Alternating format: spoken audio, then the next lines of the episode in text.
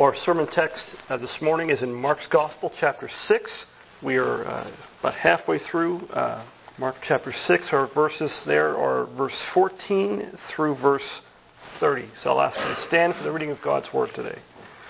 Mark 6, verses 14 to 30.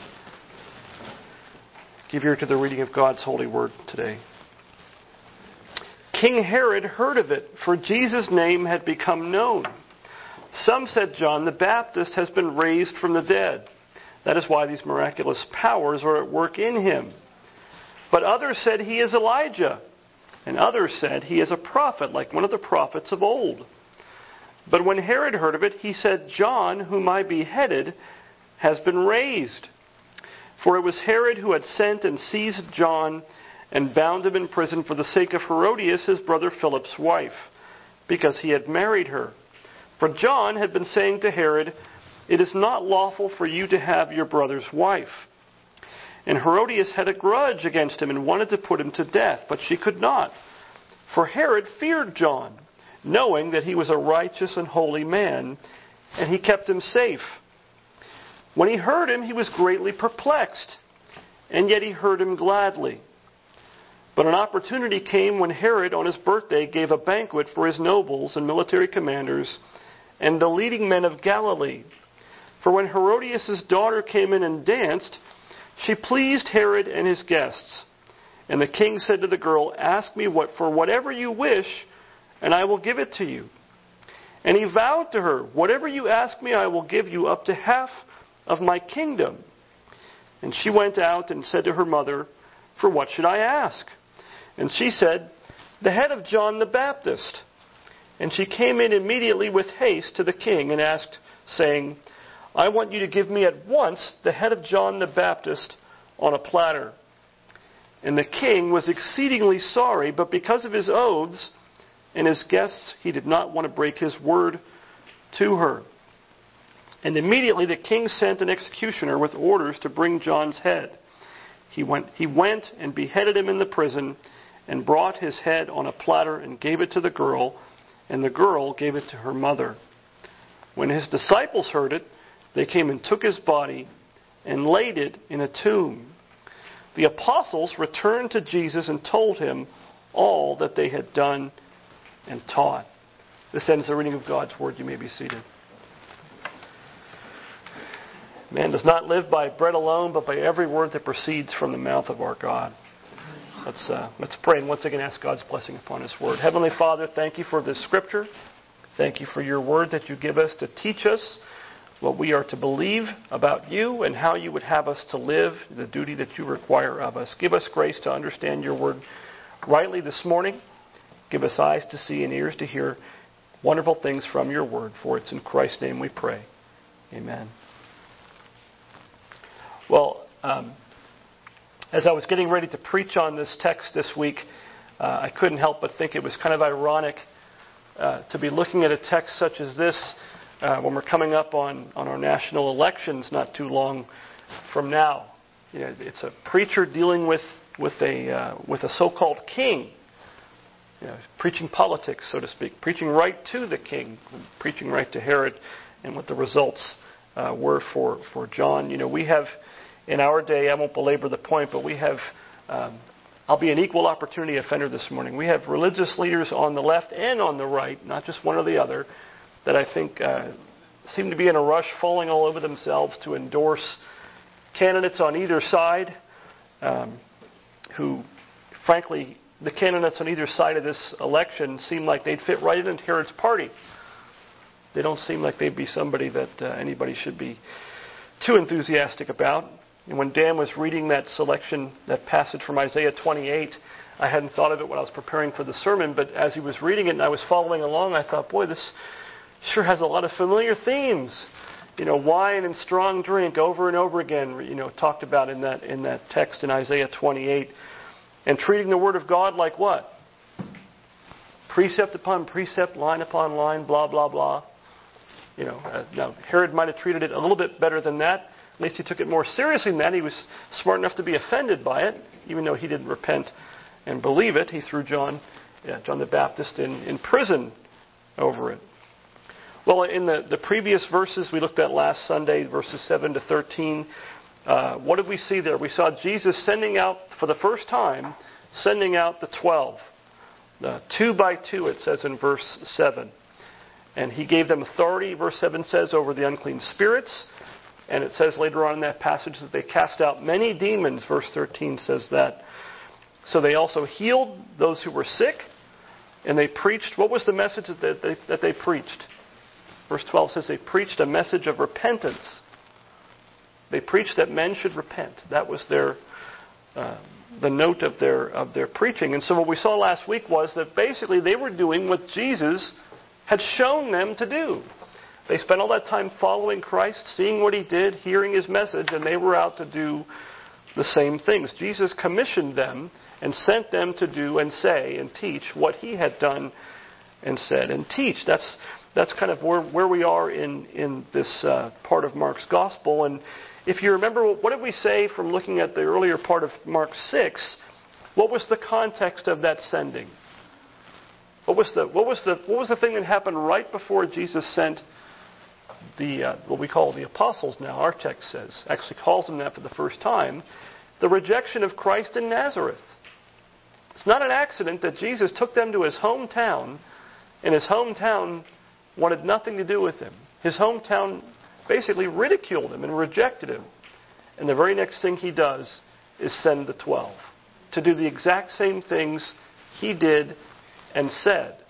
You can't help, I can't help but think that maybe in the back of their minds, when he's sending them, they weren't thinking great thoughts. They might have been thinking, wait, look what just happened to him, and now he's sending us, you know, what might we be expected to, to be greeted with on our own? Well, they, I think he did that for a reason. I think he was teaching them and teaching us that we're not always going to, you know, have a hero's welcome. People aren't always going to roll the red carpet out for the Word of God and for the gospel of Christ. No matter how good that news is, there are many people, as Paul would say later, who are enemies of the cross of Christ.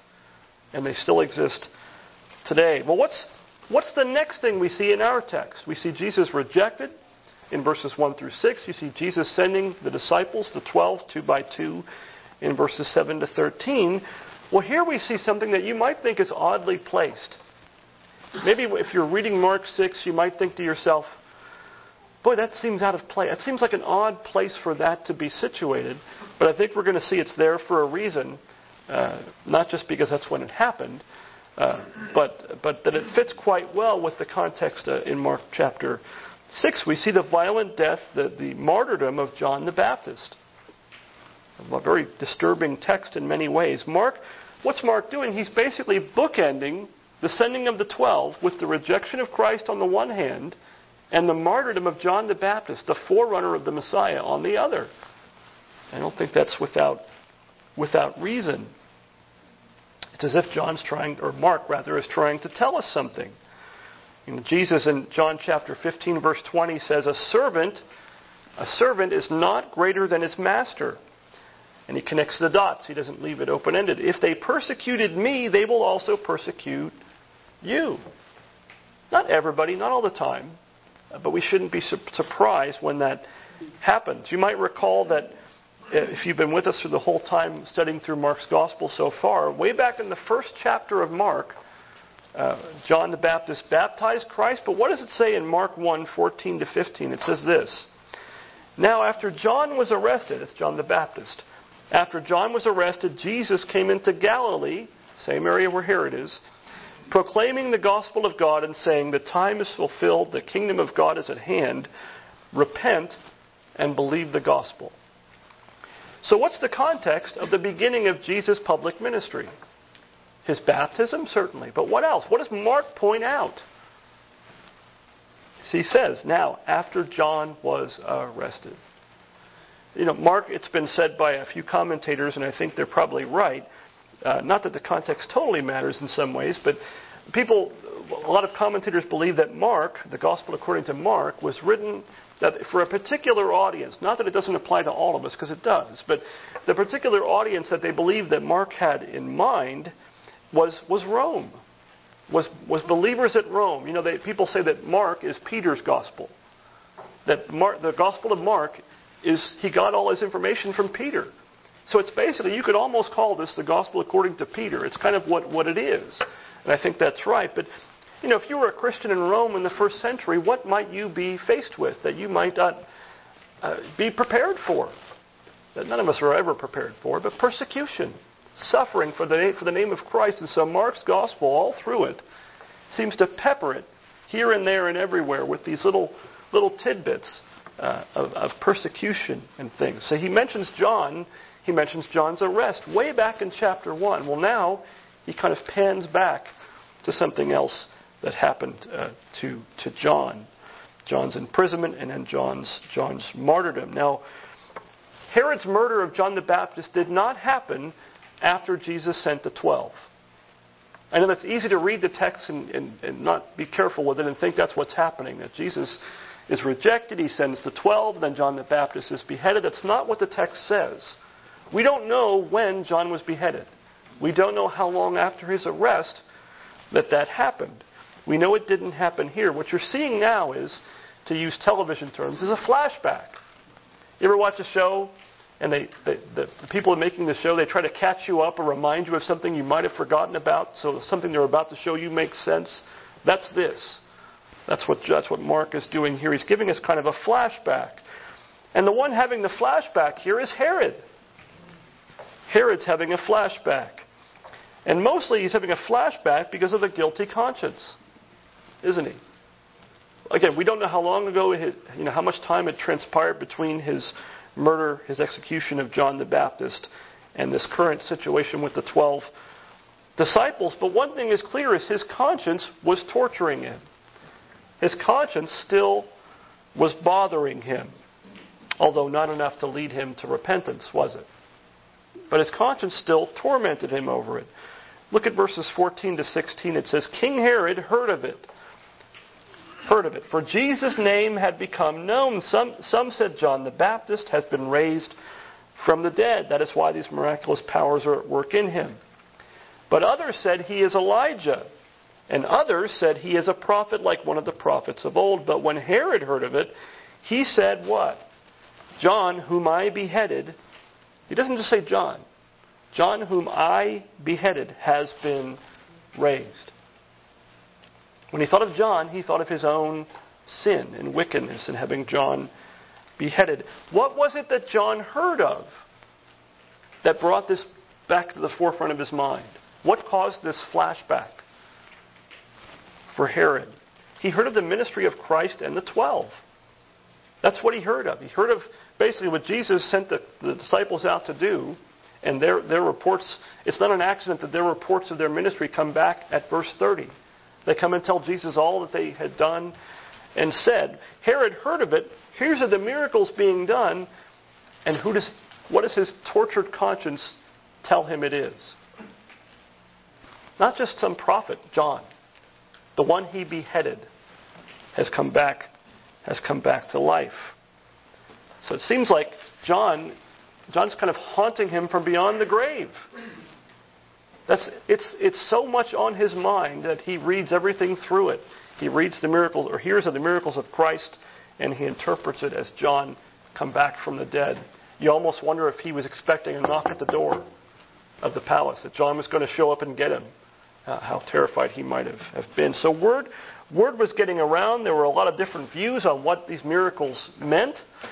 Some, including Herod himself, thought that Jesus was John the Baptist raised from the. I mean, Herod, give him some credit in some ways.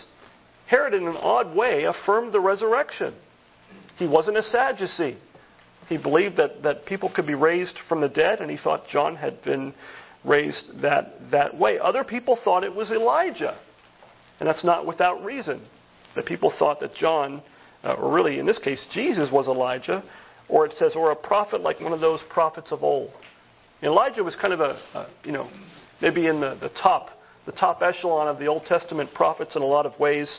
Uh, maybe he wasn't that one. Maybe he was one of the other ones, or one like one of the other ones.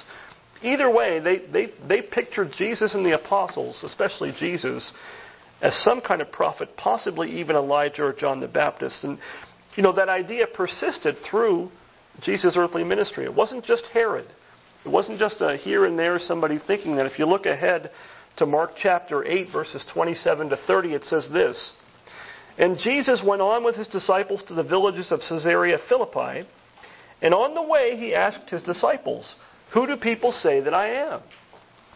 Even the disciples were hearing this stuff. And he says, they, they told him, John the Baptist, wasn't just Herod.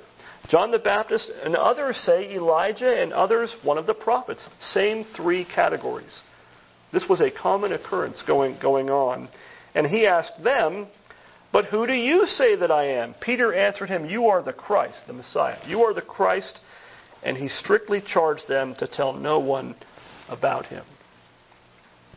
You know, to identify John the Baptist or Jesus as Elijah was a pretty big deal. It wasn't just some random, you know, selection. Elijah was foretold in the Old Testament to come back at a particular time. He was foretold to come back uh, before the coming of the Messiah. And so to say that Elijah had come and really had come back, right, was, was quite a, a big deal for someone to think. And they weren't all the way wrong, were they? We know from other texts that John the Baptist uh, was the one that fulfilled that prophecy, that his, even his, his clothing and his, and his diet were reminiscent of Elijah. What did Elijah wear? The Old Testament says he wore a, camel's hair coat and a leather belt. That was not normal attire. And when I was a kid, I would read those passages and I would think, why did they even point it out? Didn't everybody dress like that? No, no, they didn't. It, it was odd back then. In Elijah's day, that was odd to wear. That wasn't normal. You know, most people didn't dress like cavemen. Uh, that's what Elijah kind of looked like, probably. The way, and he ate what locusts and wild honey. Didn't didn't want to be a prophet when I read that when I was a, when I was a kid. Um, you know, well, what did John the Baptist come wearing? John the Baptist was a modern man in their day. Camel's hair coat and leather belt. He, looked weird. John the Baptist would have been a very strange looking man to them in their day, not just ours. It wasn't the normal thing. And people that, that had some insight would have connected those dots and said, well, wait a minute. He's dressed like Elijah. Well, that wasn't, that wasn't an accident. So this, this, this kind of fever pitch of eschatological uh, speculation and excitement uh, wasn't for no wasn't for no reason. But Herod's interpretation of those reports he was hearing about this Jesus person and his ministry were skewed by his own guilty conscience. Now, we see, I think, something here of, of what's to come shortly before the crucifixion. I think, I think Mark is, is having us connect those dots. If you think about it, Herod's own guilty conscience over murdering John the Baptist, they played a part. That, that guilt played a part in his role in the death of Jesus Christ. Who did he think Jesus was? John the Baptist. What, what did John the Baptist do? John the Baptist rebuked him for his immorality, and he had him murdered for it. He had him, of course, it was under the guise of the government, so it was, it was official, right? It wasn't murder to his eyes, but it was. He murdered him. So when, when Jesus comes along, he liked to hear him too, it said, later on in the, in the gospel according to Luke. But what did he do? Did he have him pardoned? Did he have him released? He sent him back to Pilate. He sent him back to Pilate to be crucified. So when he saw Jesus, he was reminded of John. You know, if you think about it, it's kind of amazing, although it shouldn't amaze us, to see what kind of lengths a person will go to to quiet a guilty conscience. Without going to the one thing, the one person who can actually quiet your guilty conscience. There's, there's one path, one way to a quiet conscience, and that's through faith in Christ, to have your sins forgiven well, Herod didn't go that way. Herod tried to, to stamp out anything that spoke of his guilty conscience, and as you see in our text, nothing would do it. No matter what he saw, heard, or went, his guilty conscience went with him. Now, there are, there are a number of, of men in the Bible, in the New Testament, that are named Herod. And, you know, the old saying about you can't tell so and so from so and so without a scorecard. Well, sometimes Herod, the word Herod in the Bible is kind of like that in some ways. Um, there are three or four, by some counts, Herods in, in just the Gospels and Acts. Forget, forget the rest of it. The first is Herod the Great. Herod the Great, wonder if he named himself that, was the one that we see back in Matthew chapter 2. Uh, that's the one uh, he saw the birth of the Messiah as a threat to his own power. Remember, he tried to get the wise men, the magi, to tell him, you know, and got people to tell him, you know, where he was going to be born and when and, and all that stuff. And when they tricked him and went another way, what, what did he do? Oh, those tricky wise men, they got me. No, he went and it says that in Matthew 2:16 he sent and killed all the male children in Bethlehem and in all that region who were 2 years old and under. That's mind-boggling. What was he trying to do? He was trying to cast a wide net to see if he can get that one. That's how determined he was to stamp out any threat to his throne. It's an odd, in an odd way, it's almost like faith. Like he, he took those prophecies of, of who the Christ was going to be, the king, where he was going to be born, and he didn't believe it in a saving way, but he believed it enough to take very swift and decisive action on it. it it's, it's a strange, in a strange way, he has more faith, although not the right kind, than a lot of people who claim to believe in the scriptures. He actually acted on it, but in an awful way.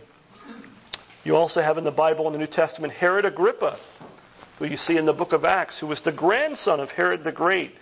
We read of his persecution of the church in the book of Acts. You remember in Acts chapter 12, it says he killed the brother, the, James, the brother of John, with the sword. He had him killed. And then he tried to get Peter. Remember? What was he going to do to Peter? He wasn't planning on just keeping him in jail. He was going to kill him. And the angel, the angel rescued him. We also read in that same chapter of Herod Agrippa of his death. It says in verse 23 of Acts 12 that he was eaten by worms and died. You might know that that um, Josephus, the Jewish historian, actually uh, actually backed that up. He actually his version is a little bit different, but it does talk about the death the death of, of Herod Agrippa. Um, and he also talks about Herod Antipas. That's the one that we're looking at here in our text. Herod Antipas was one of the sons of Herod the Great. Remember, if you know about who George Foreman is, he names all of his kids George. Well, Herod seemed to have the same problem. All of his kids were named Herod something. You know, he, he was so concerned about his name uh, being being uh, extended and continuing. He seemed to name. Seems like all of his sons had some version of Herod something as their name from all of his different wives. Well, um, this this is the same Herod that we're going to see. The one in our text is the same one that we're going to see in Luke chapter 23 where Jesus stood on trial before him before the crucifixion. Now, Mark doesn't pinpoint that for us in his gospel. He doesn't show us Herod again at the cross, uh, before the cross, as, as Luke does. But I think, one, in a way, our text here is, is another foreshadowing of Herod's treatment of Christ and his role in the crucifixion and death of the Messiah. Herod was a wicked man. They all were, but this one was no exception. He was a wicked man by any objective standard. Um, and the text points something in particular out about his wickedness, besides the murder of John, obviously, was that he had married the wife of his brother Philip, also known by some as Herod Philip. So he was a half brother of this Herod. Uh, and, and that marriage to his brother's wife, Herodias, was against the law. That's what Mark tells us John preached to him. Leviticus chapter 20 verse 21 it says this if a man if a man takes his brother's wife it is impurity. He has uncovered his brother's nakedness. They shall be childless. So the Old Testament law forbid it. Man was not to take his brother's wife. Well John the Baptist had this annoying habit of telling people to repent of their sins and to turn to the Messiah by faith and even worse than that, he had the boldness to tell people to repent of very specific sins.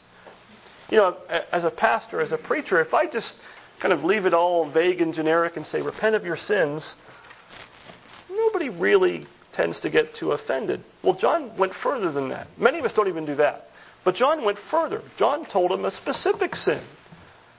He didn't say, hey, you're guilty of sin in some nebulous you know, ethereal sense that nobody could pinpoint or put their finger on. He said, Oh, by the way, Herod, this, this is wrong.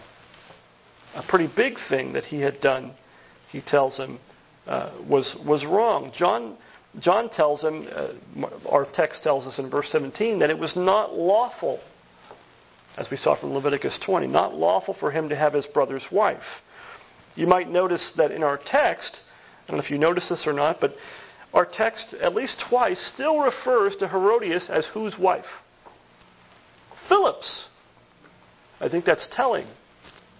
It doesn't say, you know, that, that your wife who used to be Philip's wife. It says Philip's wife, your brother's wife. I think that's, that's telling. So John made the truth of God's holy law known, showed where it had been broken, and called men to repent, and that included a king, or someone who would take the title of a king. It didn't matter to John where somebody was on the social, the, the social ladder, so to speak. Whether it be a king or someone else, he was going to call them to repent. And it was a kindness for John to do so. John wasn't just throwing stones, John was calling him to repent. And isn't this the pattern you find if you look through your whole Bible, as you read through the Bible, Old and New Testament alike? This is the pattern I believe you find in the Scriptures. Do you not see over and over again in the pages of your Bible that the messengers of God in both Old and New Testaments rebuked sin and called their hearers to repentance and faith? It's, it's the way it always is. It's the way it is not just in the Old Testament, but in the New Testament as well. And I, you almost have to wonder whether or not John the Baptist or the Apostle Paul, for that matter, would be welcomed in very many pulpits today. Would, would we welcome John the Baptist? You know, granted he wouldn't have a shirt and tie, but you know, would we, forgetting what he were, would we welcome a message like that? Someone who's specific and says, "Here's where you've sinned. Here's where you need to repent and turn to the Lord." I can only wonder in some ways. Well, what, what was Herod's response? Obviously, it wasn't a good one. Instead of repenting, Herod had John the Baptist imprisoned. Chained in prison, eventually had him beheaded, as our text tells us. He did all that despite the fact that our text tells us that he feared John. Isn't that weird? I'm the mighty king. I give the, you know, thumbs up, thumbs down. I can throw you in jail. I can have your head brought to me on a platter. But he feared John. He feared John. It says he knew that he was a just or righteous and holy man, verse 20. He even held, you have to believe here, that, that he in some way held John to be a prophet. I mean, in some ways, his view of John is very, is very high. Possibly even Elijah himself. Verse 20 says something odd. It says he heard him gladly. It says he heard him and was perplexed he, he wasn't sure what John was saying about some things except for that one thing. But it says, oddly enough, that he heard him gladly. Think about this. Um, John the Baptist preaches God's word boldly, faithfully, despite whatever persecution came his way. He's thrown in jail by Herod. And yet, what does he apparently keep doing? Herod, we don't know if Herod brought him to him or what the deal was. He still had an audience with Herod. And apparently he had an audience with Herod on, on something of a regular basis. You almost wonder why would you do that? As bad as Herod's conscience was over this issue, and over the issue of killing him afterward, he still heard him gladly. He somehow or another he enjoyed listening to John. He found something about his message interesting. But for the sake of his own sexual immorality and his reputation among his important party guests, as we're going to see, he had John executed instead of breaking a foolish vow that he made at this party. So let us never mistake from our text, looking at Herod, it's hard to put yourself in Herod's shoes. Nobody wants to do that. But let us never mistake a high, even if a conflicted view of a godly preacher with saving faith. You can hear a good preacher gladly and not have saving faith. We shouldn't mistake hearing, even glad hearing, the preaching of the Word of God for saving faith. Faith comes through hearing and hearing by the word of Christ. Romans 10:17 says, "But you can hear without actually believing, can't you? You can hear gladly, as Herod did, without actually believing. You can't have faith without the you know, without the former. You you can't have faith without the hearing, but you can have the hearing without faith. Be a mistaking about that. Well, the next thing we see in our text is this, uh, this bloody birthday party that Herod, Herod throws in verses 21 uh, to 29. It says, But an opportunity came when Herod, on his birthday, gave a banquet. What could possibly go wrong at a birthday party, right? He gave a banquet for his nobles and military commanders and the leading men of Galilee. For when Herodias' daughter came in and danced, she pleased Herod and his guests. And the king said to the girl, Ask me for whatever you wish, and I will give it to you. And he vowed to her, Whatever you ask me, I will give it to you, up to half my kingdom. Must have been a good dance. And she went out and said to her mother, For what should I ask? And she said, The head of John the Baptist. Verse 25, and she came in immediately with haste and the king, to the king and asked, saying, I want you to give me at once the head of John the Baptist on a platter. And the king was exceedingly sorry, but because of his oaths and his guests, he did not want to break his word to her. And immediately the king sent an executioner with orders to bring John's head, and went and beheaded him in prison, the prison, and brought his head on a platter, and gave it to the girl, and the girl gave it to her, to her mother. So we've looked at Herod's sin. Now let's look at the daughter of Herodias and of her mother. Notice in that text I just read, that, that passage there, the different words that are used uh, to indicate the hurry that Herodias' daughter was in to make this request known. It says she came in immediately with haste. Hard to even imagine this picture. Immediately with haste to the king and asked, saying, I want you to give me at once now. Not next week, not next month, not don't give me a promissory note, an IOU. I want to see it right in front of me. Before this party is over, I want to see John the Baptist's head given to me on a plate, on a platter.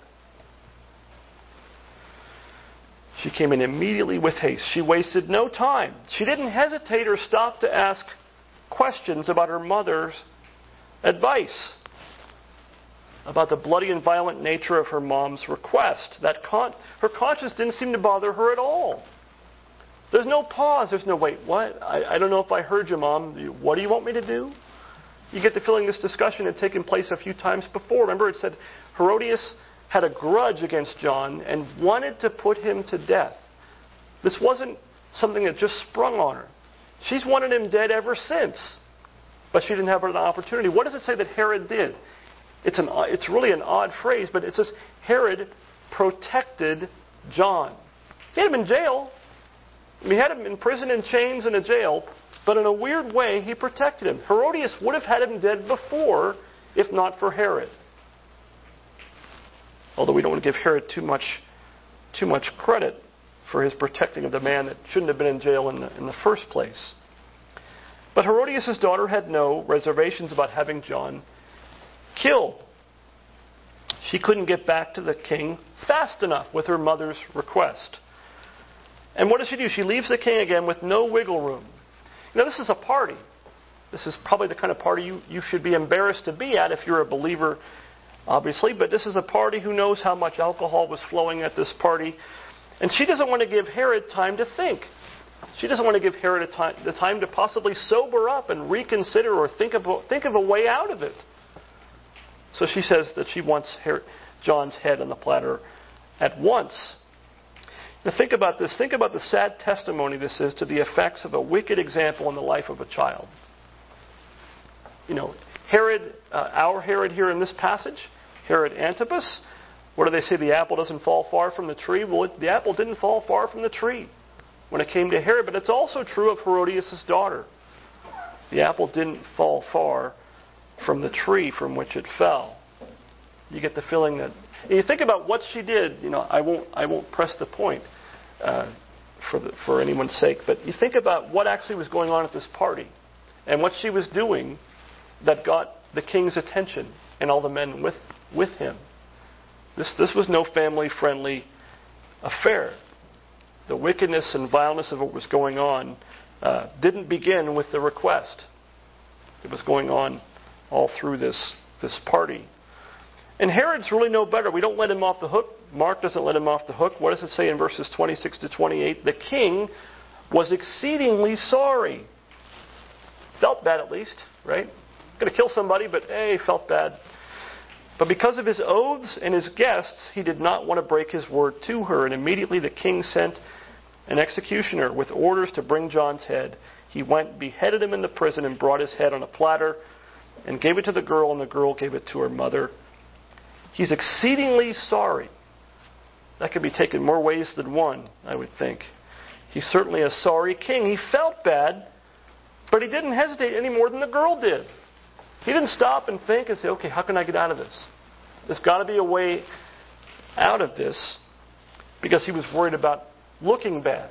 He was worried about how he would look in front of his, his guests. You know, Mark gives us two reasons. And uh, earlier this, in the service, someone mentioned pride, and that's really the main reason. But he, he gives two reasons. One, his oaths, and two, his, his guests. Well, how about the oaths? It's in the plural. Why is it in the plural? Because he repeated it twice. He said, I'll give you whatever you want, and then he ups the ante. He made an oath. I, I, I swear I'll give you anything you want, even up to half my kingdom. You know, if he hadn't said the second part, you get the feeling maybe he could have said, well, you know, I didn't mean that. I meant, you know, something material besides someone's, someone's head. But he said it twice and he upped the ante. And think about this. Think about Herod's concern over his word. Think about Herod's concern over his vow or his oath. This is a man who so casually and publicly annulled or violated his wedding vows and the wedding vows of his brother Philip to Herodias. But all of a sudden now he refuses, oh, I'm not the kind of guy that breaks my word. If I tell you something, you know I mean it. If I make an oath in front of a group at a party when I'm half drunk, uh, I'm not breaking that one. This, this wife he had stolen from his brother, right there in the wings, her daughter being the one front and center who caused the oath to come in the first place. Well, now, he doesn't want to violate his oath. He's a man of his word, isn't he? Even if that not breaking of his oath involved murder. He wants his friends to know that he can be trusted. When he says something, he means it, other than his, his personal life and his marriage. You think about it, you almost picture it. Again, this is reading into the text. You almost picture Herod sitting there, kind of um, thinking of himself as, "Look how honorable I am. Look how honest. You know, I, I keep my word even when it hurts someone else. You know, kind of a kind of a thing." You know, I jokingly like to say that I have a four-word marriage counseling uh, program. Happy wife, happy life.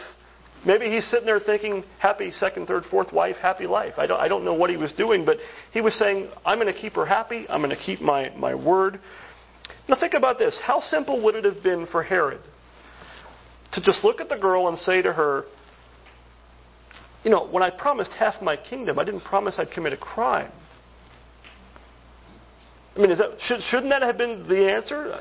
I, when, you, when I tell you I'll give you whatever you want, I'm not going to murder someone. I'm not going to do something that's wicked. I'm not going to do something that's against the law. Who, who's sitting there in front of him could have possibly faulted him for that?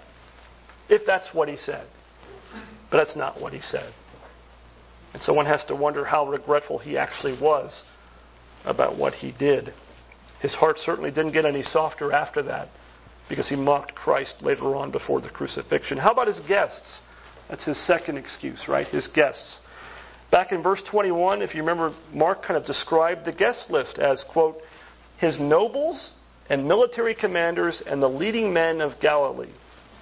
That's a who's who. That probably doesn't get to be a bigger, bigger guest list than that. It's a who's who of the region of Galilee. Who were the nobles? They were the ruling officials of the land. They were important political movers and shakers. There were also military commanders there. That's the top brass, so to speak. And last but not least, the leading men of Galilee. It, it, the word there has the idea of, of the top, the first, the first citizens or the top citizens of the land. They're probably the wealthy landowners. Who knows what else they had? So he had the top military people there, the top political people there, and the top, basically, money people there. Everybody who was somebody was at this, at this party. These were people of money, people of influence and power. These, these were the people that Herod had invited in order to make a show of his birthday and to make himself look and feel important. They were every bit the trophy as his wife and this girl was to him, in one sense.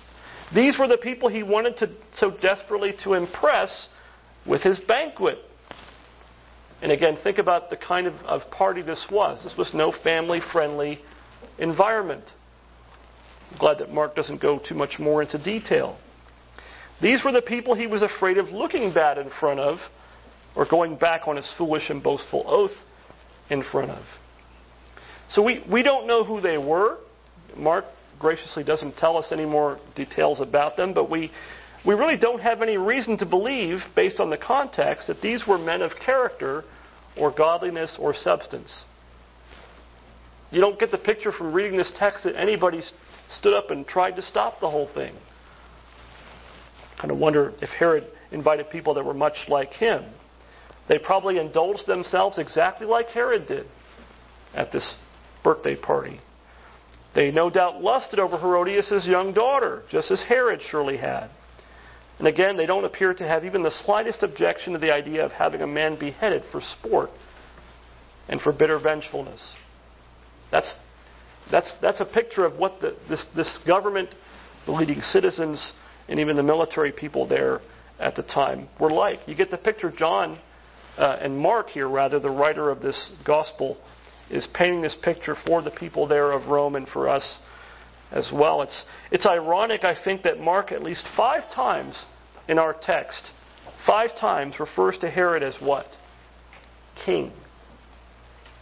King Herod or the king. He calls him that multiple, multiple times in our passage. He seems to be, you know, you could be forgiven for saying to yourself, this is some king. He seems like he's afraid of everyone in the text in some way. As powerful as he looks, having the power of life and death over John, he's afraid of John himself. He's afraid of his prisoner. Mark points that out explicitly. He's afraid of his own wife.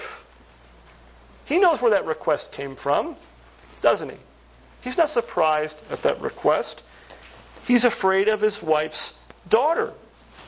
And he's afraid of his own guests, those guests that he invited to probably make himself look good and look important, he was afraid of. This is a man with strings. This is a king with strings. It's a very sad, pathetic picture of someone who would call himself a king. You know, it's easy to look at our own current political situation. I won't belabor that. And to despair over the vileness and wickedness of the people that are represented on our ballots these days on both sides of the aisle. Now, there's hardly a good option, I think, to be found. This is the first election I can remember where I don't know what to do. Maybe you're in the same boat, and I'm not going to preach and tell you what to do. Don't worry about, about that. Um, but we seem to be faced with choosing between people on both sides of the aisle who would have fit right in at Herod's party. Make no mistake about that. That's, I think, what we are looking at in some way, shape, or form. And I think it would be nice if we had a few more men like John the Baptist in our day, who wasn't afraid to rebuke someone and warn them to turn from their wicked ways and live. You know, when John preached a message of repentance, he wasn't throwing rocks. He wasn't just castigating. He wasn't just telling someone how bad they were to make himself feel better. That's what, that's what I do. That's what we do. Our rebukes aren't truth spoken in love. Our rebukes are I'm better than you, you should be more like me. That's not rebuking. That's not biblical rebuking. That wasn't John's message, was it? John's message was the message of Ezekiel turn from your wicked ways and live. That was John's point. It's not without reason that Matthew 11, verse 11 says that about John. It says, Among those born of women there has arisen no one greater than John the Baptist. You know, John was a prophet, he was a holy man of God. In some sense, you could say he was the last of the Old Testament prophets.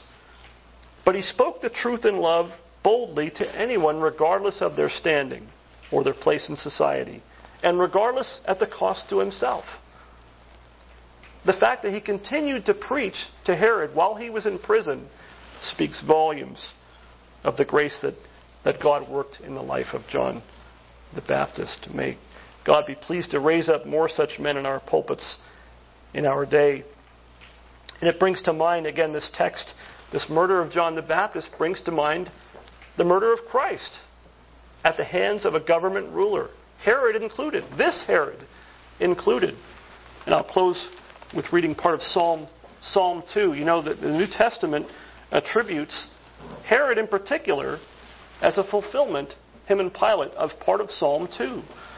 Psalm 2, it says, Why do the nations rage and the peoples plot in vain? Here it is. The kings of the earth, including Herod, the kings of the earth set themselves, and the rulers take counsel together against the Lord and against his anointed. Anointed is Messiah, right? Saying, Let us burst their bonds apart, cast their cords away from us.